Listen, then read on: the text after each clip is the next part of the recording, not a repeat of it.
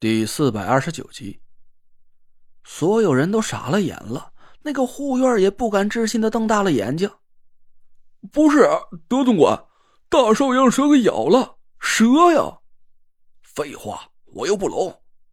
德福瞪了他一眼，说：“大少爷和二少爷亲口给我下的严令，子时之前谁也不许进这个房间，一旦出了问题，你们谁吃罪得起？”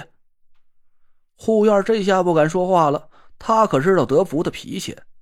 虽然德福只是纳若兰手下的管家，但德福在那家足足干了三十多年了。纳若兰是从来没把德福当过外人对待。说句夸大点的话，德福在那家呀也算是半个主人。中州城里有头有脸的人物见了德福啊，就差不多等于见了纳若兰本人。所以德福的话是很有分量的。他咬着牙挥了挥手，所有人赶紧退了下去，该干嘛干嘛去了。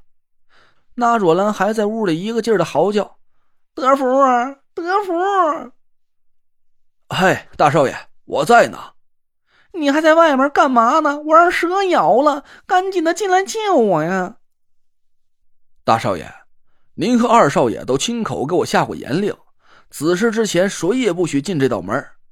您也知道。”二少爷卜算的本事，那可是那位爷亲传的。他的话一准没错。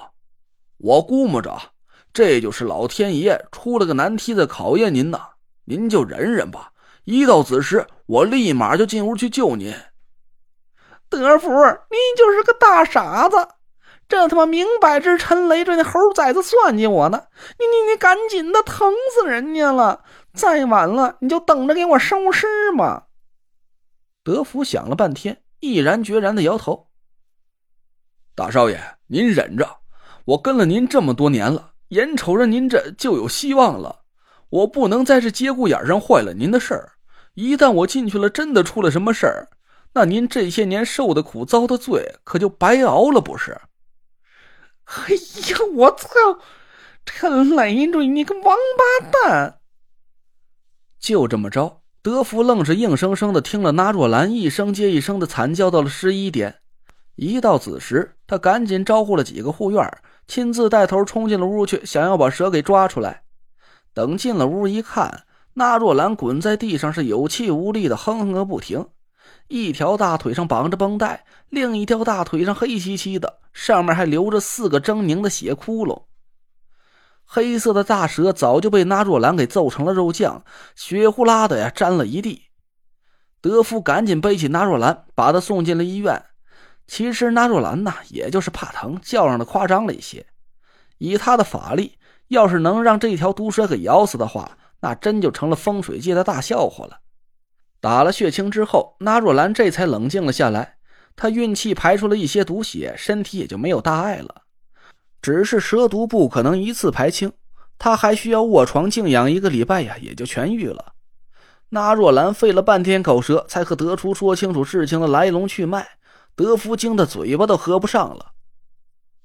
不是，大少爷，您这意思是，二少爷故意把蛇毒藏在你被窝里捉弄您的？可不就是他那个猴崽子，可别落在那爷手里，不然我……哎呦！德福惊喜交加，附在纳若兰耳边上，激动的声音都颤抖了。大少爷，德福可得恭喜您了呀！二少爷不是连法力都没了吗？他还能有这么大的本事，那可真是件天大的好事啊！您身上这个三十多年了，您终于遇到那位爷说的人了。好事儿还天大的！我好他奶奶个！哎呦！那若兰一边骂骂咧咧的，一边抢过德福的手机。他想打电话来骂我一顿，结果发现我早就关机了。他还不死心，又打了田慧文的电话，结果一样，也听见了您拨打的电话已关机的甜美嗓音。fuck！德福讲完之后啊，脸上也露出了一丝笑意，我却暗暗皱了皱眉头。这个德福到底是那若兰的什么人？那若兰怎么就这么信任他？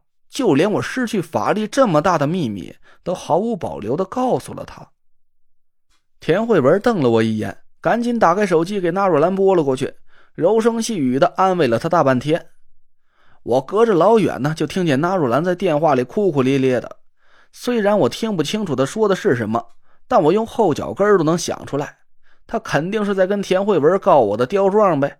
保不齐啊，还得撺掇田慧文揍我一顿呢。德福开着纳若兰的小破车离开，他临走的时候意味深长的看了我一眼。我嘴上和他客气的告辞，心里却暗暗画了个问号。这个德福，他到底是什么人呢？有书则长，无书则短。接下来的几天，纳若兰躺在家里养伤，田慧文一边忙活公司的业务，一边抽空画符。其实说是抽空画符啊，那还真是冤枉了“抽空”这个词儿了。田慧文现在基本是把所有的时间都用在了修习法术和画符上。他忙活公司的业务，才是抽点空就敷衍完了。他现在好像彻底失去了做生意的天赋，一看见那一堆密密麻麻的报表，就大喊腰疼腿疼，浑身脑袋疼。我无奈的替他揽下了绝大部分公司的杂活，大到楼盘项目的立项策划，小到批复个员工的福利，我竟然感觉做这些事儿是信手拈来的，好像就跟吃饭喝水似的那么简单。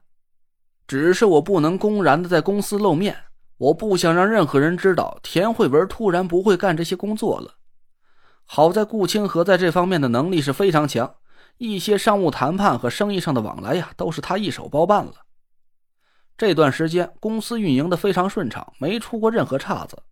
我也趁着这个空档期呀，忙活了好几件事我去了趟严柳家。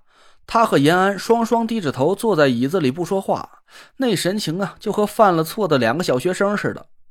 我心里很清楚，他们是为了那天没接我电话的事啊，心存不安。